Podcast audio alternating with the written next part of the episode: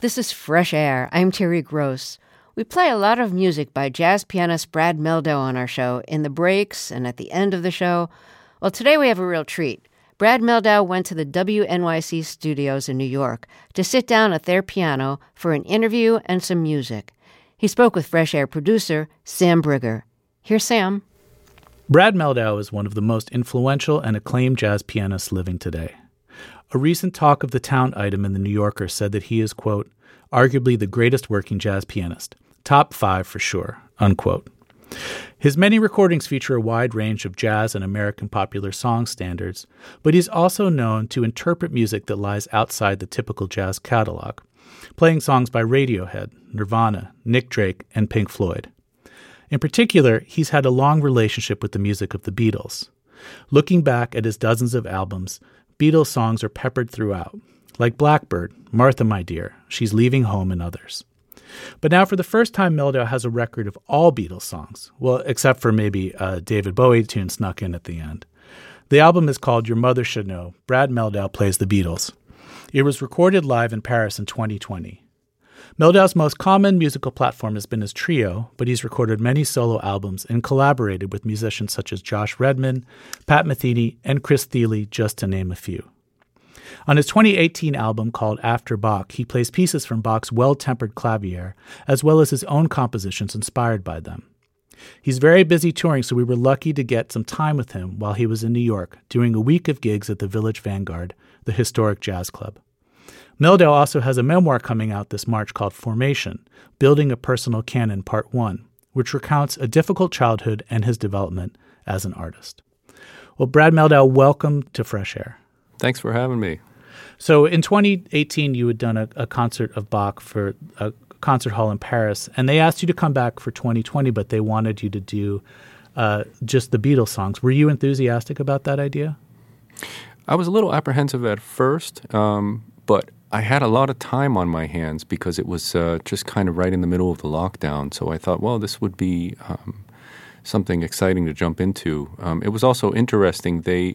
What they did was they programmed a series of concerts with various artists, and they um, played the whole Beatles repertoire. So everybody, everybody played, everybody picked different tunes. So somebody covered Revolution Number Nine somehow. I was wow. always curious how that went. Yeah.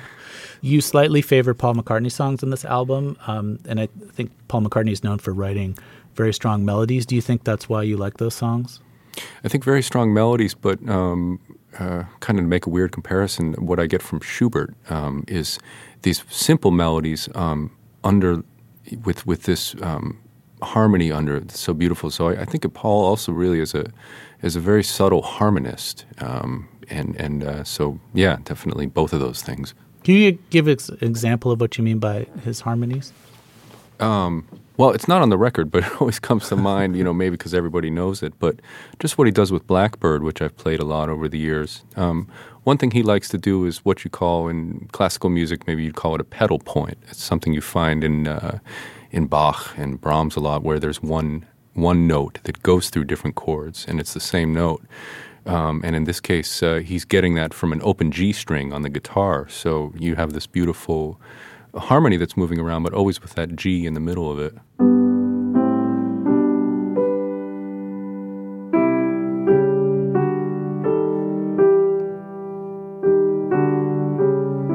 And that's always there.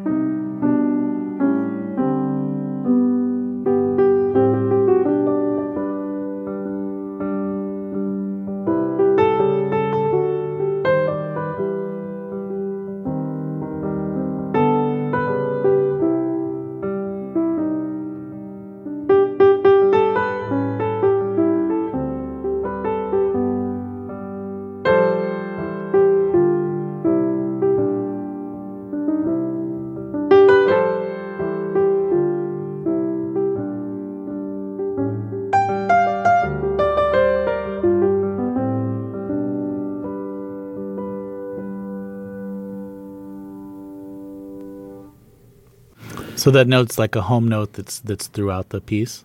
Yeah, yeah, and it's very it, and, and it's grounding, and, and the way it relates to everything, uh, it sort of ties it. It's also something uh, in another uh, that Thelonious Monk loved to do on something like Think of One, where the F is in everything. This is...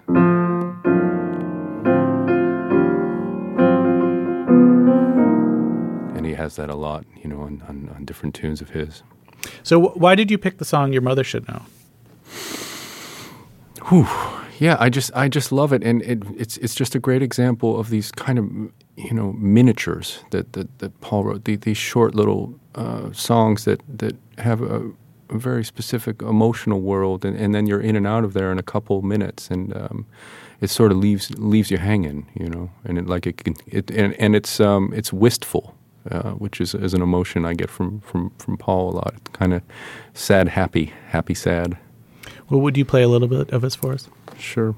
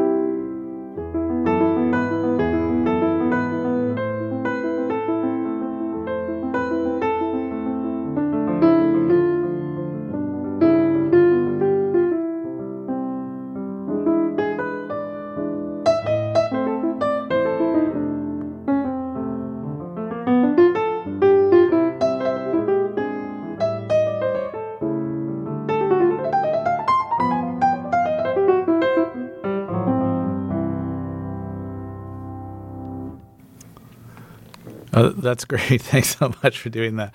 Kind of random. Sorry. No. I tried to pack a lot in. And yeah.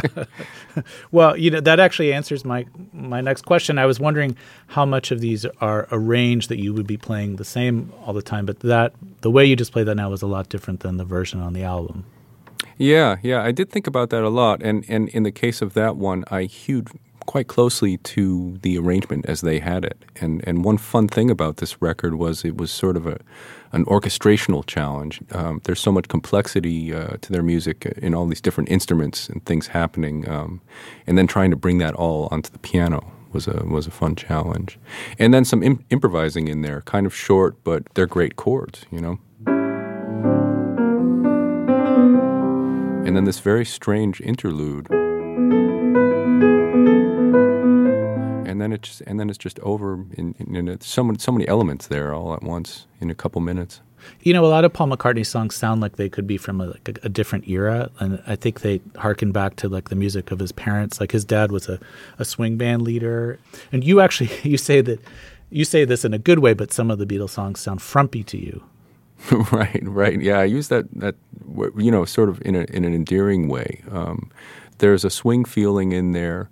Um, but it's this kind of wistful, humorous thing uh, that that Paul brings to it, which is no doubt, uh, like you said, the music that he heard, I think, when he was growing up, and he's said that in some interviews I've heard. So in the version of the song Here, There, and Everywhere on the album, you stick to the melody pretty closely like throughout your performance, but you kind of, you're reharmonizing the song as you're going along, like you're playing different chords underneath the melody. And what that does to my ear is it like it transforms the melody because it has a different relationship to the chords. Could you uh, explain that and and also maybe give us a demonstration?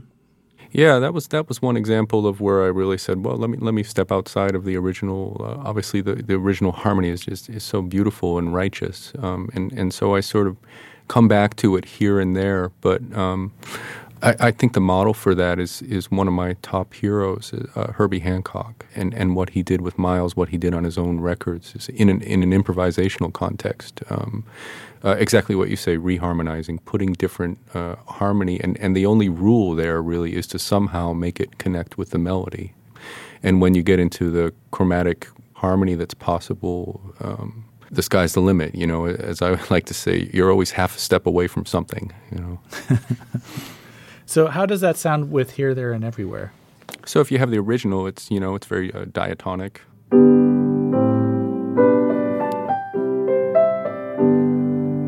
And then so I might...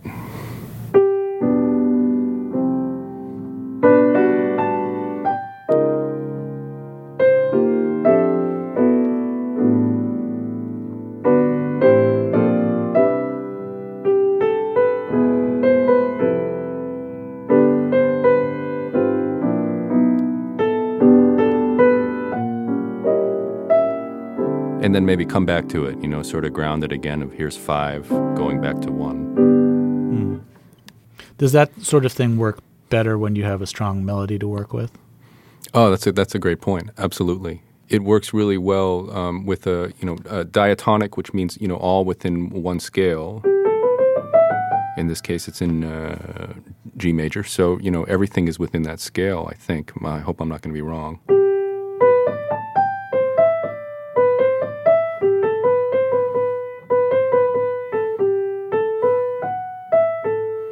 So that's all, you know, just in one scale. So uh, even though they have different chords, uh, it's, it's uh, it has a simplicity there to work from. If you're just joining us, we're talking to jazz pianist Brad Mehldau, who has a new album called Your Mother Should Know. Brad Mehldau plays the Beatles. More after a break. This is Fresh Air. We're speaking with jazz pianist Brad Mehldau. He has a new solo album called Your Mother Should Know. Brad Mehldau plays the Beatles. Here's his version of I Am the Walrus.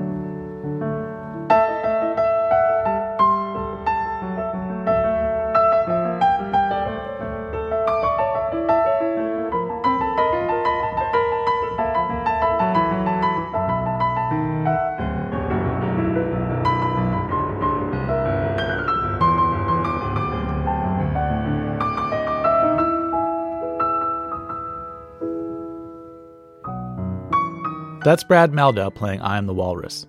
I asked him why he chose the song for his new album. Yeah, I remember that when I first heard this um, song, I, I, I think I heard it on the radio. It was one of those ones I, I did hear when I was a kid. And and this one, Strawberry Fields Forever, some some of the ones from Magical Mystery Tour, um, they, I just found them disturbing, and I didn't I didn't really like them too much. Um, also, for the benefit of Mister Kite, you know, they were sort of like a... like not necessarily a nightmare, but one of those dreams you have that's kind of weird. Um, but with I Am the Walrus, the, the harmony is so interesting. I remember I had this album as a, as when I was a kid, and the end of this song is is there's a lot of cacophony and there's a lot of weird stuff going on. There's like this weird chorus of some of people singing oompa oompa, yeah, stick it in your jumper, and then there's these old men talking. And I would just put the needle back over and over again to hear that part of the song, and trying I, to figure out what, yeah. or just what what's going on, like yeah, yeah, like trying to figure out what they're saying. So I imagine that that was a particularly hard part to figure out how to play, because it's like there's so it's just so dense sonically. Yeah, yeah. Well, there's a lot going on in that song, and there's these sections, you know. But the ending is really cool because it's again, it's it's diatonic, and, and it's almost um, willfully naive what they do. They just start on A's in, in unison, and then they just go the other direction. You can do it on the white keys of the piano. So what they're doing is just going in other directions, down on the bottom and up on the top. So it's...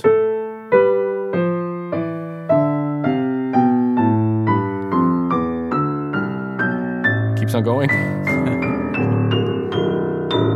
That's a very, very condensed, um, twenty times as fast, right, you know. Right. So I had a fun time doing on, that on the piano and getting into a little, I wouldn't say virtuosic, but but really kind of fleshing that out on the piano. Yeah, that that's a really cool part of your rendition. Would you mind playing a little bit of this? Sure, maybe I'll do that ending. See okay, if I great. Can whip it off, I don't know.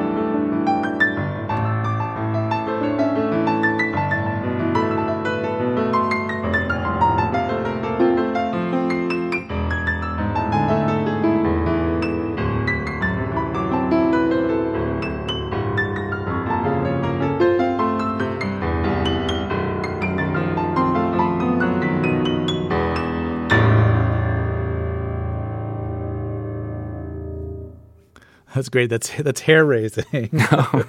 Cool. Yeah. The uh, the interesting thing about that, like, the song fades. It's unlike there's another song, A Day in the Life, where they sort of do get to that. That's resolution, true. It does fade. But yeah, but that's right. That's I'm right. glad you. I'm glad you don't fade out. You yeah, I guess uh, I'm, I'm kind of thinking of my version because the it's literally the it's in A minor at that point, and, and uh-huh. of course the A is the lowest note on the piano, which I love to play if I have an excuse to play it. Yeah. Um, I read that in your twenties you decided to spend more time with classical music in order to develop your left hand a little bit more. Um, were there particular composers that you concentrated on? Certainly Bach. I, I, I really went headlong into the Well-Tempered Clavier. Um, and um, I, I think it was, uh, for whatever reason, I, I always um, – Brahms was a composer who was just really close to my heart when I when I played Brahms' music for the first time when I was a kid. And then when I got to New York, I don't know why that was, but I really started discovering more of his music and sort of went on a mission, um, his chamber music, his choral music, his four symphonies, everything, his lieder. Um And then just from all of that, there's, you know, in that piano literature, there's always a call to do stuff with your left hand. You know, people think of Bach a lot, certainly, but, you know, in, in Brahms and Beethoven, you know, in, in all these composers, um, there's there's things that the left hand, you know, that, that don't come as much in... And I and I wouldn't want to say that, you know, jazz, you don't have to use your left hand as much, but there's a certain kind of jazz that's a lot of... Um, a time period that that's that's my grits and gravy, which is kind of beginning with bebop and, and going through, you know, modern stuff, you know, right up through the middle sixties, let's say, where the piano's in a rhythm section and the left hand is playing a role that's a chord. It doesn't play melodies as much, so so it doesn't uh, need to be used in that way. Um, as a result of that, um, because I hadn't been playing classical music, I stopped classical lessons when I was uh, thirteen and then went headlong into jazz. So my, my left hand, by the time I was nineteen, was in a way, it wasn't as strong as it was when I was thirteen. You know, it didn't have the fluidity. So I, it was sort of a, a little bit of an ego thing of, you know, just I, I want to get this back, you know. And then did you start incorporating more complicated left hand movements within your playing in jazz? Yeah, yeah, that kind of kind of happened uh intuitively and, and, and naturally. And of course, there were jazz pianists who, who are, you know, at the top of the heap for that. Um, in the small group, um, uh, certainly Oscar Peterson, who was one of the first ones. Uh, his left hand was unbelievable. Phineas Newborn, another one, and Art Tatum, you know, for going earlier into that that, that earlier style. So there, there were one those ones as well were, um, you know, big lights for me. I want to play something. This is from earlier in your career. Um, this is with your trio. It's from The Art of the Trio, Volume two, live at the Village Vanguard. And you're playing the Thelonious Monk song, Monk's Dream. And this, to me, it sounds like you're really doing independent things with your right hand and your left hand. It's a really intense part of your solo where there's just these waves of sound, but you still hear the melody like woven through. But first, just before we listen to that, could you just play this, like the simple melody for Monk's Dream so we can hear it?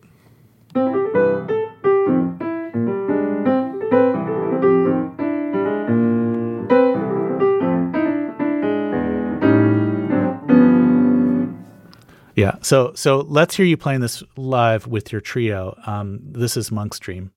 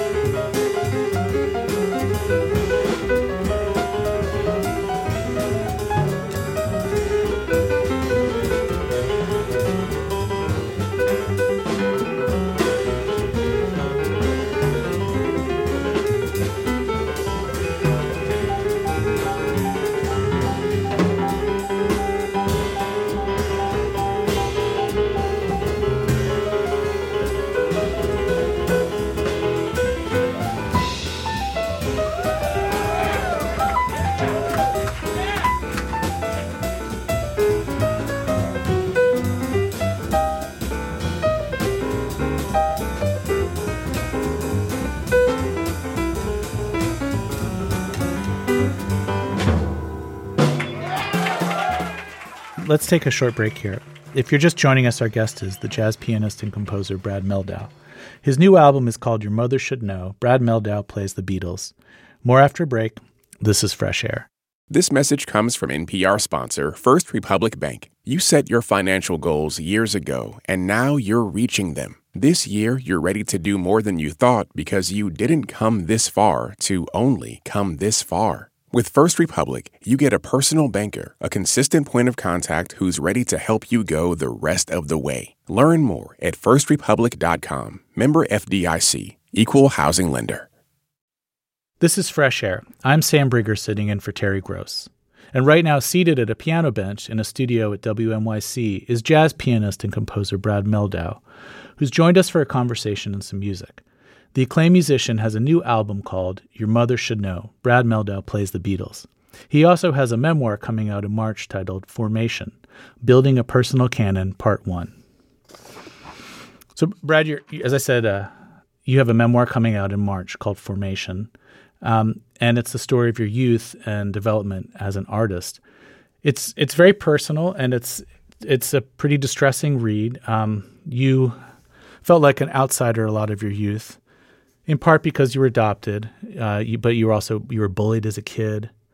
You were sexually groomed by your high school principal, and the traumas of your childhood led led you to feel alienated as a young adult, confused about your sexuality, and and as you say, filled with self-loathing, for which you sought relief in alcohol and drugs, eventually heroin, which almost led to your death.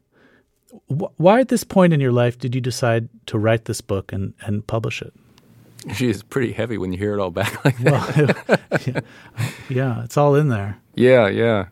Um, you know, it had been sort of this big blob on a hard drive for at least fifteen years, and, and there were pieces of it there uh, about some of... Um, the kind of political slash musical discussion. There were a couple of the memories. Um, so I, I knew I had a book in there somewhere, but I think for whatever reason, um, over the years, I, I found a story in there, and I think um, it, for whatever reason, it took kind of half a lifetime later past the actual events to get the story right. Um, and the way that's played out for me as a musician is that I think in, in some very kind of mysterious way, a, a lot of those really difficult experiences made me the musician um, that I am. You know, for instance, this kind of loneliness and alienation that I experienced. Um, uh, I, I think, and I don't like to analyze myself too much, but I think there's a kind of something that I can get to, for instance, in playing a ballad uh, and, and sort of going in this interior zone that's informed by, you know, experiences that I that I wouldn't have asked for, you know, at the time, you know. You said that you always felt apart from other people, and that at first you kind of felt that that meant you were inferior, but that you were able to sort of transform that feeling and imagine it like that you were sort of this cool outsider. And you say that you even thought of yourself as somehow marked as different, like like Cain from the Bible, you, Cain who kills his brother Abel, God marks him for that act. Can can you talk about that a little bit more? Yeah, I think, you know, in, in the book I'm talking about some of these experiences, sort of how I, I always knew I was adopted, um, and it wasn't a traumatic, messed up adoption by any means, but I think uh, there's there's a little... sketch I give there of, of when I felt how that was different when we were doing this um, family tree thing in fifth grade, um, and and and that experience, and and then as I as I got older, I discovered, you know, that my, my sexuality was fluid, and and you know, um, and it was nineteen eighty-four or whatever, and then I had these really not so great experiences um, that I describe in the book too, that that all gave it a negative hue. Um, and and so then I wanted to make a story about that. So I think so I think the Cain story was uh, a way of of of sort of making that special. And, and when I read that that sort of reverse reading of of the Cain and Abel, it was in Hermann Hesse's great uh, early novel Damien, uh, where he talks about that. You know, everybody says that that Cain was, you know, he was marked and then he was banished, and, and God put a mark on him, but. Um, Hess has this idea that the that the character uh, Damien is explaining that no, actually it was the other way around. You know, that that Damien, that that Cain was really he was special and, and, and he was cooler than everyone. You know, so it was it was a story that I tried to put on myself, but but in, in fact it wasn't really quite right. You know, because there was still there was still the the pain involved with it. You know, but it, but it was a it was a way that I started to differentiate myself, probably in a way that wasn't very helpful. So when you were in high school, there were all these cliques, and you didn't really feel like you fit into a lot of them. There was a jazz clique, but but there was a lot of – you were dealing with a lot of bullying, but you you fell into um, a group of older musicians, jazz musicians, who would hire you on to – to go to weddings and play at parties. And then you actually even had like a, a, I think a regular gig at a club in Hartford called the eight eighty. Yeah, that's right. Yeah. And, um, and with these older musicians, you kind of found a community. What was it like hanging out with all these old guys? It was really fun. You know, there was one in particular, uh, Larry DeNatale, um, who's a drummer, who gave me, um, and also Joel Fromm, who's a, a fantastic uh, tenor saxophonist, and another guy, Pat Zimmerly now, who's a, um, a classical composer.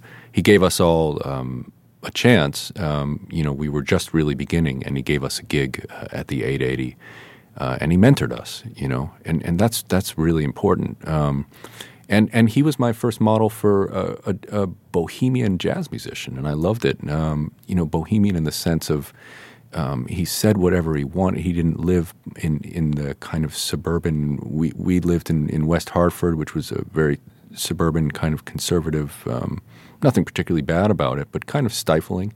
And and, and that was the model for me, um, and also a kindness there too, you know. Um, and, and that's what I experienced as, as when I came to New York and I started meeting older jazz musicians who were also mentor figures, like Jimmy Cobb, the, the great Jimmy Cobb, the, the, the drummer, and uh, Junior Mance, the pianist who I studied with, um, different musicians I worked with. Uh, there, there was a there was a kindness there as well. Um, so it, pretty much nothing but positive in that sense for these older models, you know, which which definitely I, I think was made me think, yeah, I, I, I want to do this. So you you know you were in New York in the late eighties when there were just these lots of jazz clubs, um, some of them which no longer exist, and you could go and see terrific musicians like every night, like veterans of the bebop era and hard bop era were still playing. What what were some of the acts you would go see? Well, there was a there was a, I mean, really the one as a pianist, um, you know, or just any jazz musician was um, Bradley's, which was on University, I think, in twelfth or thirteenth, and that was that was really the piano room, um, and so, you know, always somebody on a top level, and and always of that generation. I don't think they really w- when Bradley was around, um, he he wouldn't book younger, or, you know. So that was Cedar Walton, that was Tommy Flanagan, that was Barry Harris, Kenny Barron, Hank Jones. Um, Yeah, players players on that level. So they were players that they were pianists I had been listening to on, on records for the last four years, uh, and then and then now I was getting I'd go into Bradley's and, and I'd, I'd sit at the bar if I was lucky. I'd get this seat, you know, close to the action, and just and you know uh, incredible, just sublime to to be witnessing that. Would you ever go up to them and say, "Excuse me, sir, I'm I'm a jazz pianist myself," or was that were you too nervous to do that? I was too nervous. I don't think I ever approached any of them. You didn't? Um, no. Yeah, I was just too. I was always kind of shy. Um, I, you know, McCoy Tyner was another titan um, for me, and and to me, he had, you know, with the work he did in, in the in the classic Coltrane Quartet. Um, there's a spiritual authority. Those those those guys were like. Um, They were like priests, you know, in the music. They uh, and I remember I'd go to Sweet Basil's to see him play with his trio, and I'd be there sitting at the bar, and he'd come up and and he'd have his tonic water, and he'd be sitting next to me at the bar, and I couldn't talk to him. I couldn't. I just I couldn't. You know, that would have been the moment. You know, would you try to absorb some of him just sitting there? Yeah, I guess so. I guess so. You know, just sort of try not to look at him, but be looking at him. You know. So when you were young, you know, you would emulate your heroes. Like one night you'd go out and maybe you'd sound like McCoy Tyner or maybe Bobby, Bobby Timmons. But you say you went on the road with the alto sax player Christopher Holliday, and uh, and you say you came back with your own style. What what changed out on the road? I think it was it was interesting because it's not something I realized myself, but it was the first road gig I got, and um, and um, we went out for a good. Eight months, kind of really hitting it hard, um, you know, playing five nights a week uh, in the States.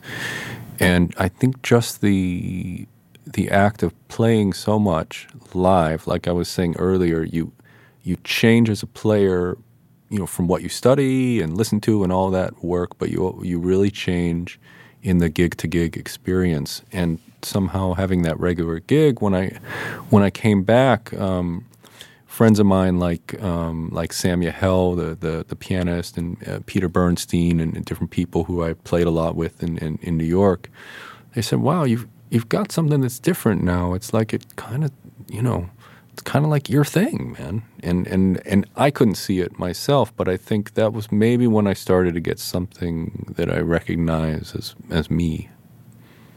Um, how would you describe you?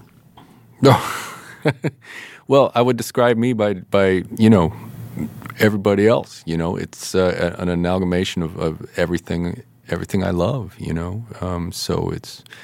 It's all those all those players I named. It's, you know, it's Billy Joel, it's Brahms, it's all of it put together, and then you mix that with my personality. And I think maybe what I have a talent for um, is some way of assimilating it um, versus sort of Uh, paraphrasing different players, you know, which can also be good. And there's a lot of, you know, um, players who do that really well, who are like, oh, now he's doing this Errol Garner thing, and now it goes into some Wynton Kelly. And, you know, it's I don't think there's anything wrong with that. Um, but I think my talent is more sort of bringing them together. Um, and so you might not know who it is, you know. For instance, when I tell people um, who...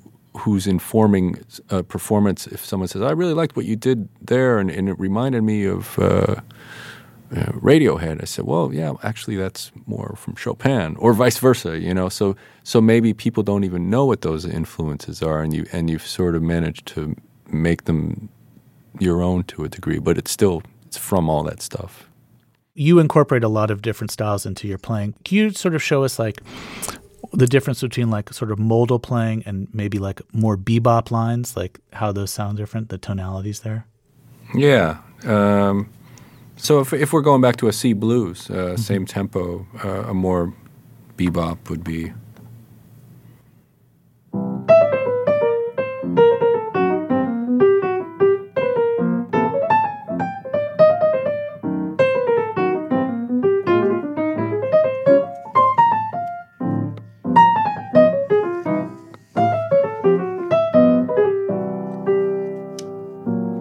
And then same tempo, same key, uh, C blues, more in a modal sort of, I'll say uh, McCoy and Herbie, let's say. Okay.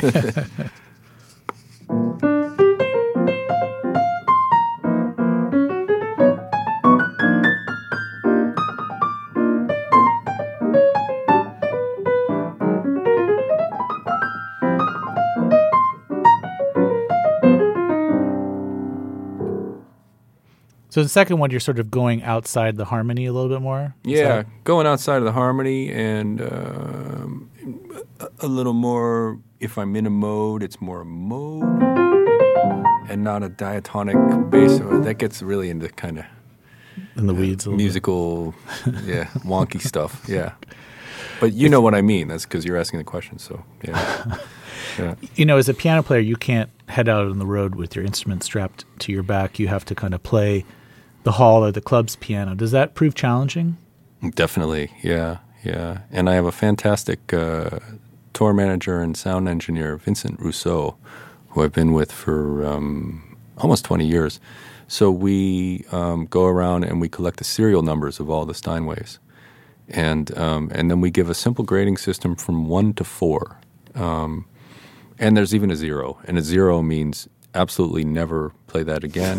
Yeah. And and then one is you'd really have to fix this up, you know, all the way to four, which I've only um, I've only had two fours in the fifteen or so years we've been doing it. So f- four is the golden, incredible Steinway D. Um, and and so uh, so that's that's that's one way uh, of of trying to sort of police it, you know, because what you have a lot is you have a promoter. Um, who will say, uh, you get, and the and the piano sounds atrocious, and then they'll say, oh, well, so-and-so played it. You know, I always no, used to they get, loved it, yeah. Chick Corea played it, you know, uh, three months ago, and uh, he loved it, you know. Yeah. And, you know, you never know whether that's true. The other thing that happens is that a piano can be really um, great, and then a year later, um, it's it doesn't sound as good. They need to be maintained. Um, you can't just have a Steinway. Just because it's a Steinway, it's going to be great. You know, they have to be regulated and voiced and everything. Well, what, what do you do when you come a, a, upon a zero or a one? Like, do you just have to make do? There's only been, I think, maybe two times where I've downright refused, um, and I've never called off a concert, but um, then they came through and they got another piano.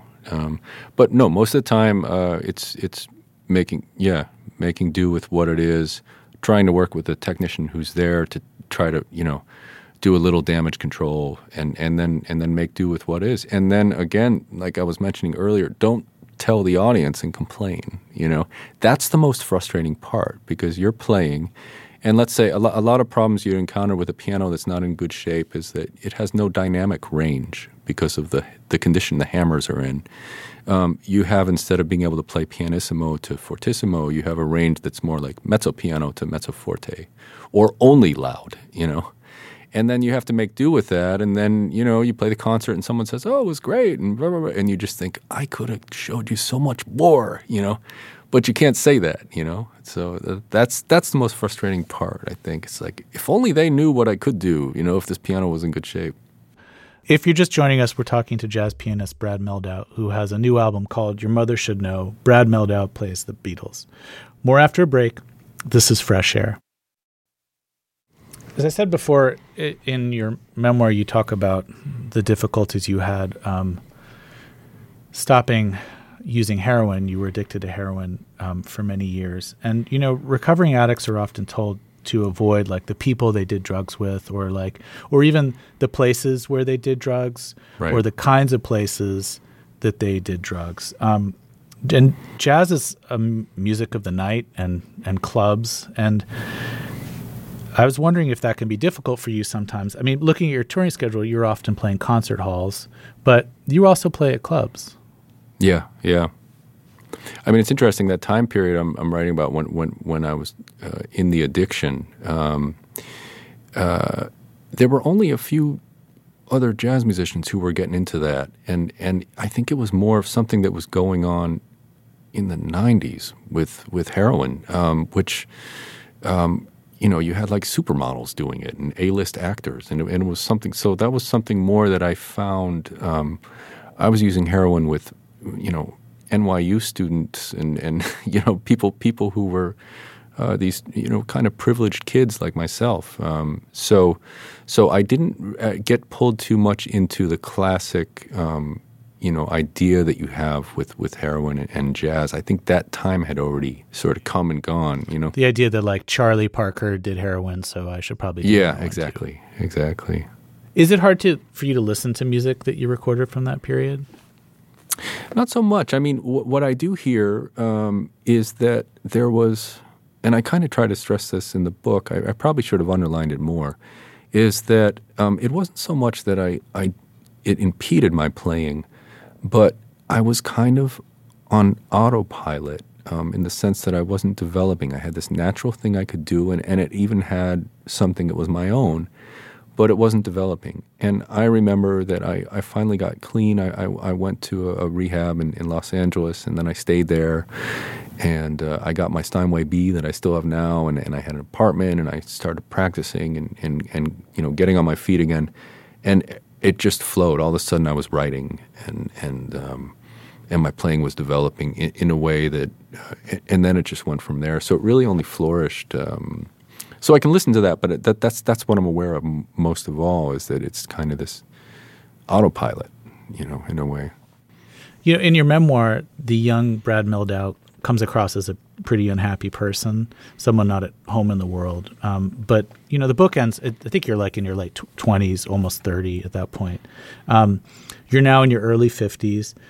You're married. You have three kids. You couldn't ask for a more successful musical career. You're considered one of the most important jazz musicians of your generation. Like, have you found your place in the world? Are you? Do you feel more comfortable in your own skin? Yeah, definitely, definitely.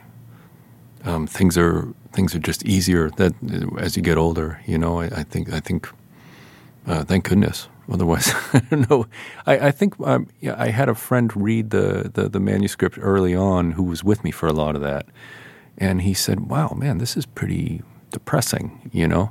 And if because I remember we had a, a lot of good times too, you know, and and that certainly was the case too. So I I tried to describe some of the. You know, the ecstasy of hearing all this great music and some close friendships. But it's it's definitely a, a, a dark story there. And, and um, yeah, thank goodness things haven't been dark. I'm I'm, I'm blessed now, really. Well, I'm, I'm happy to hear that. Um, I was hoping that you would play a little bit of Golden Slumbers um, as we end this interview. This is a another Paul McCartney song that you describe in your liner notes as an amen-inducing ballad. why Why did you pick this song? Um, you know, it's it's that zone of Paul where these, I think these, um, um, these kind of cadences that are, uh, yeah, they it, it's like it has a church quality to it. You know, another "Let It Be," "Hey Jude," have that, um, and then you see on his first solo record, uh, right after um, this this one, uh, Abbey Road, uh, there's a tune, "Maybe I'm Amazed." That's just a great one. Uh, that's the same kind of amen thing.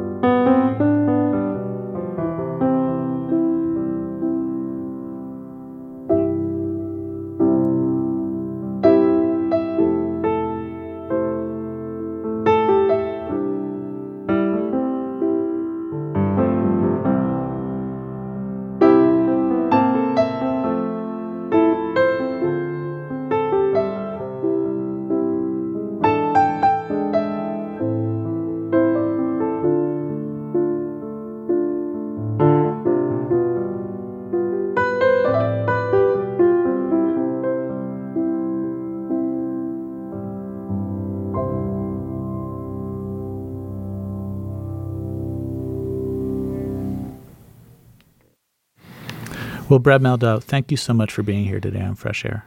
Thanks for having me, Sam. Brad Mehldau spoke with Fresh Air producer Sam Briger.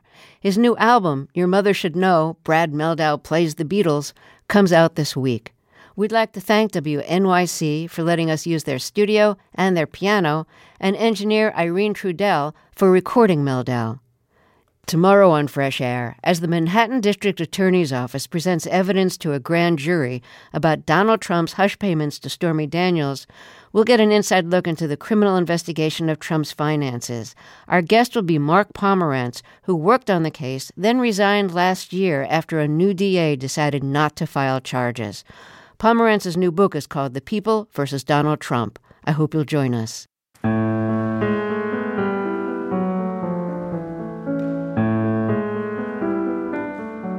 Fresh Air's executive producer is Danny Miller. Our technical director and engineer is Audrey Bentham. Our interviews and reviews are produced and edited by Amy Sallet, Phyllis Myers, Sam Briger, Lauren Krenzel, Heidi Simon, Teresa Madden, Anne-Marie Baldonado, Thea Challoner, Seth Kelly, Susan Yakundi, and Joel Wolfram.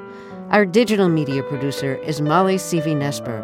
Roberta Shorrock directs the show. I'm Terry Gross.